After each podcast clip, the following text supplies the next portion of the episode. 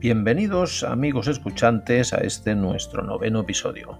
Una semana más, como siempre, cumplimos con nuestro horario y estamos aquí para hacer otro programa de, como no, el cuenta kilómetros.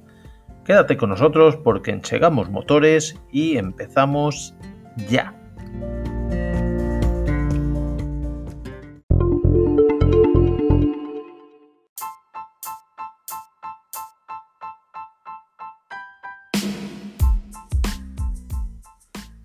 Hoy la pole se la lleva la actualidad. Autorretro pasa en un segundo lugar, el coche de la semana, haciendo kilómetros y el buen comer. Por la actualidad, acordaos de una palabra, Estalantis. El autorretro Renault Juba, Juba 4 es el coche antiguo de esta semana. El coche de la semana para el Ford Puma ST. Haciendo kilómetros, vamos a nuestra tercera localidad de nuestro capítulo de los 10 pueblos más pequeños de España. Hoy nos detenemos en la provincia de Soria y concretamente en Estepa de San Juan. Y acabamos el programa con el buen comer, como siempre esta sección nunca falla, crema de zanahorias y almendras, una cena exquisita.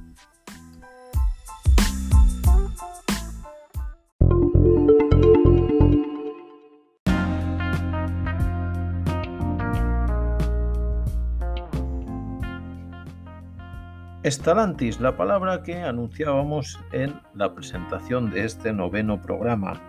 Bajo este nombre quedarán las marcas del grupo PSA y del grupo Fiat Chrysler tras la fusión. Desde esta semana el grupo PSA ya no existe ni tampoco el grupo FCA Fiat Chrysler. Se han convertido de esta manera con la fusión en el cuarto fabricante mundial de automóviles y Carlos Tavares y su equipo técnico han redefinido para todas las marcas cuál será su mercado. El subglobal, es decir, para todo eh, el continente, de todo el mundo, pues eh, los subs vendrán eh, comandados por la marca Jeep. Norteamérica quedarán más fijas las marcas norteamericanas del grupo, como era lógico, que son las Ram, Dodge y Chrysler. Las marcas más generalistas o más utilitarias a la mano de todos serán Citroën Fiat y Abarth. Las marcas generalistas superiores serán Opel, Pauschal y Peugeot.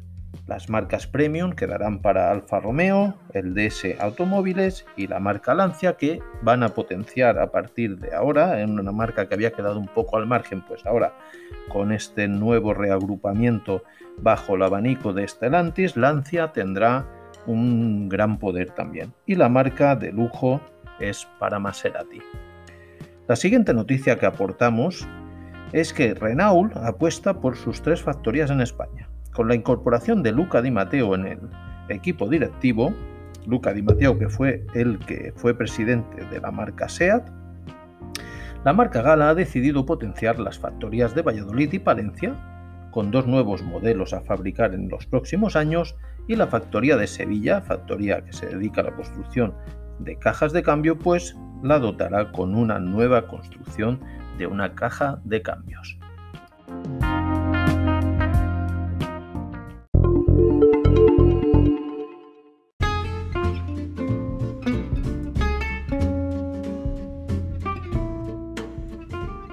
Renault Juba coche francés que nos acompaña en nuestra sección de autorretro coche de 1937.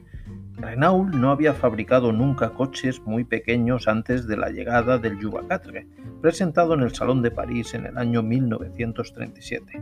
Presentaba una carrocería con casco autoportante, solución técnica muy avanzada para la época, y una línea parecida al Opel Kadett de 1936. En ambos coches era muy singular la posición de los faros casi incorporados al frontal. Eran coches que ya empezaban a, parecerse coches, vamos. Relanzamiento en 1938, la mecánica del 4 adoptaba un motor de 4 cilindros en línea de 1000 centímetros cúbicos, que desarrollaba 24 caballos de potencia. El cambio era de tres marchas, mientras que los frenos a las cuatro ruedas eran de mando mecánico y posteriormente hidráulico. No obstante, el precio favorable con el que se lanzó al mercado, 16.500 francos, el Renault Juva 4 no conquistó inmediatamente el favor del público, posiblemente porque solo existía la versión de dos puertas.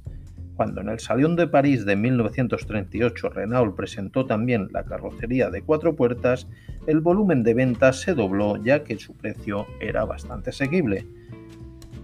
Manteniendo la mecánica prácticamente sin variaciones, este popular Renault se construyó en la versión berlina hasta julio de 1948, casi 15 años de producción, quedando la versión Break, que fue equipada con el motor de 747 centímetros, el nuevo utilitario de 4 caballos. Ficha técnica, motor de 4 cilindros en línea, 1000 centímetros cúbicos de cilindradas, válvulas laterales, potencia máxima de 24 caballos a 3500 vueltas, tracción trasera, cambio manual de tres velocidades, frenos de tambor y una velocidad máxima de 90 km hora. Gran coche, gran autorretro.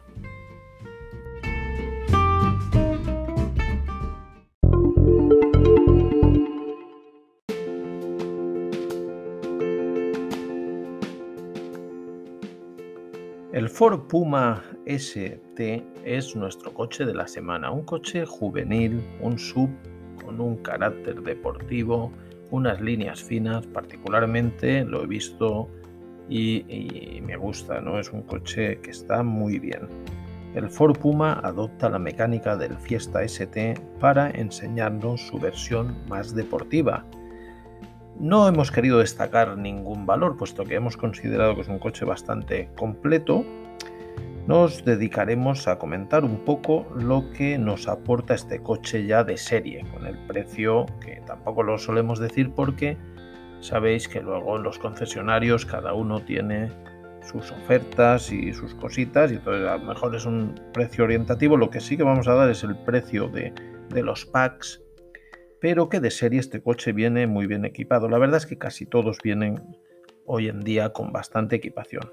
Este de serie nos trae los faros full LED, llantas de 19 pulgadas, climatizador bizona, navegador, pantalla de 8 pulgadas con conexión para smartphone y alarma. Luego existe un pack eh, denominado Pack Tech, que son 1.300 euros más al precio final, que nos suma el control de velocidad adaptativo, el aparcamiento automático, la cámara trasera, el detector de ángulo muerto, detector de tráfico cruzado trasero y el sistema de precolisión. Un pack superior, añadiendo unas cositas más, el pack Performance de 1100 euros, diferencial autoblocante nos pondría y el control de salida Launch Control. El portón eléctrico del maletero lo podemos pedir, que serían aparte 450 euros más, el techo panorámico 1000 euros más y luego diferentes versiones de pinturas metalizadas o colores especiales que oscilarían entre los 150 y los 1250 euros. El Ford Puma ST tiene un motor de 3 cilindros en línea turbo, 4 válvulas por cilindro, cilindrada de 1496 centímetros cúbicos que desarrolla este motor una potencia máxima de 200 caballos a 6.000 vueltas, par máximo de 320 newtons que los da entre los 2.500 y las 3.500 revoluciones, tracción delantera, combustible, se nos olvidaba, gasolina, frenos de disco, discos ventilados de 325 milímetros en las ruedas delanteras y discos normales de 270 en las ruedas traseras llantas de 19 pulgadas, ya lo hemos mencionado en lo que nos viene de serie, eh, neumáticos de 225 40R 19, de largo hace 4 metros 22, de ancho 1 metro 80, de, de alto 1 metro 53, o sea, un coche bastante bien para una familia ¿eh? y vamos a ir bien anchitos velocidad máxima que desarrolla 220 km hora y una aceleración de 0 a 100 en 6,7 segundos. Una relación de peso-potencia de 6,79 kg por caballo y una capacidad de maletero muy bien para una familia, lo hemos dicho, 456 litros. El coche pesa una tonelada 358 gramos. Caja de cambios manual de 6 velocidades Gran coche, a mí me ha gustado mucho y eh, solo lo he visto en fotos, no lo he probado, pero está muy bien, precio, calidad y un coche sub con un aire muy muy deportivo.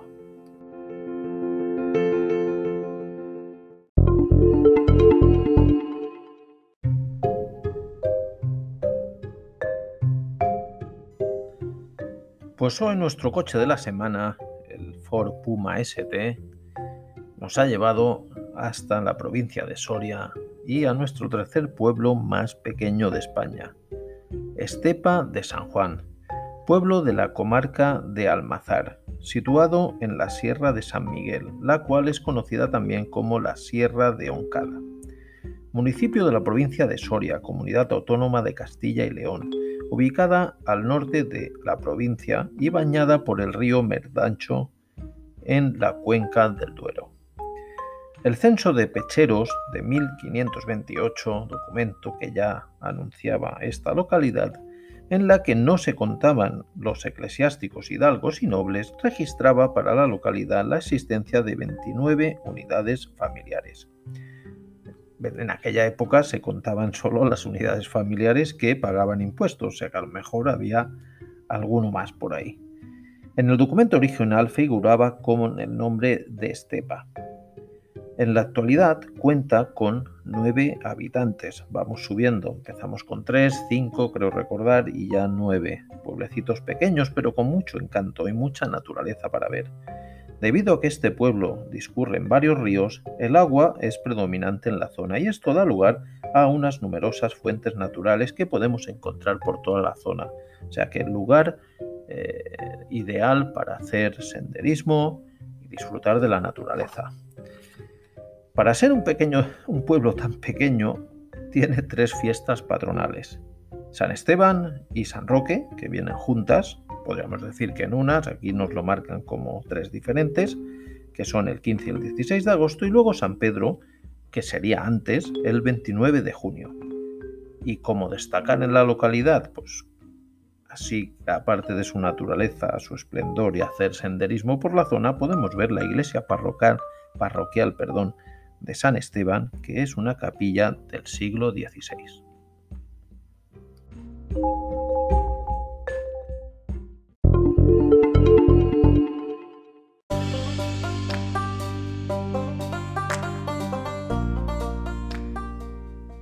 Y ahora pues ya detenemos nuestro coche de la semana y paramos a hacer un pequeño tentempié.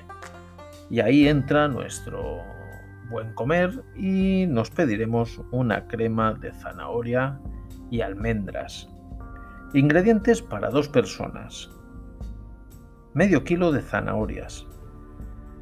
30 gramos de almendras peladas, naturales no tostadas ni nada de eso, almendras naturales. Un litro de caldo de pollo, perejil fresco, aceite de oliva virgen, pimienta y sal. Enciende los fogones, ya tenemos preparados los ingredientes y empezamos a cocinar. Primero pelar y lavar las zanahorias. Seguidamente las cortamos en rodajas gruesas y las ponemos a cocer con el caldo de pollo, salpimentando un poco y probando. Ya sabemos si hacemos un caldo de pollo nosotros, pues ya lo hemos puesto a nuestro gusto. Si utilizamos uno de estos de Teta Brick, pues bueno, ya vienen un pelín salados, depende qué marcas, pero bueno, lo corregimos en sal y añadimos un poquito de pimienta, siempre si es recién molida, mejor. Mientras se cuecen las zanahorias, picamos las almendras y las salteamos en un poco de aceite de oliva virgen hasta que queden doraditas. Una vez ya vemos que las zanahorias están blanditas, están cociditas, pues las trituramos junto con el caldo y con las almendras que acabamos de dorar con un poquito de aceite de oliva. Y nada más, lo servimos en un bol individual, adornándolo con unas almendras picaditas y el perejil picadito así a juliana para que quede bien bonito el bol. Y es una cena exquisita, buena, saludable y para las épocas de invierno y lluvia aunque también la podemos comer fría para el verano, o sea, una receta para cualquier época del año.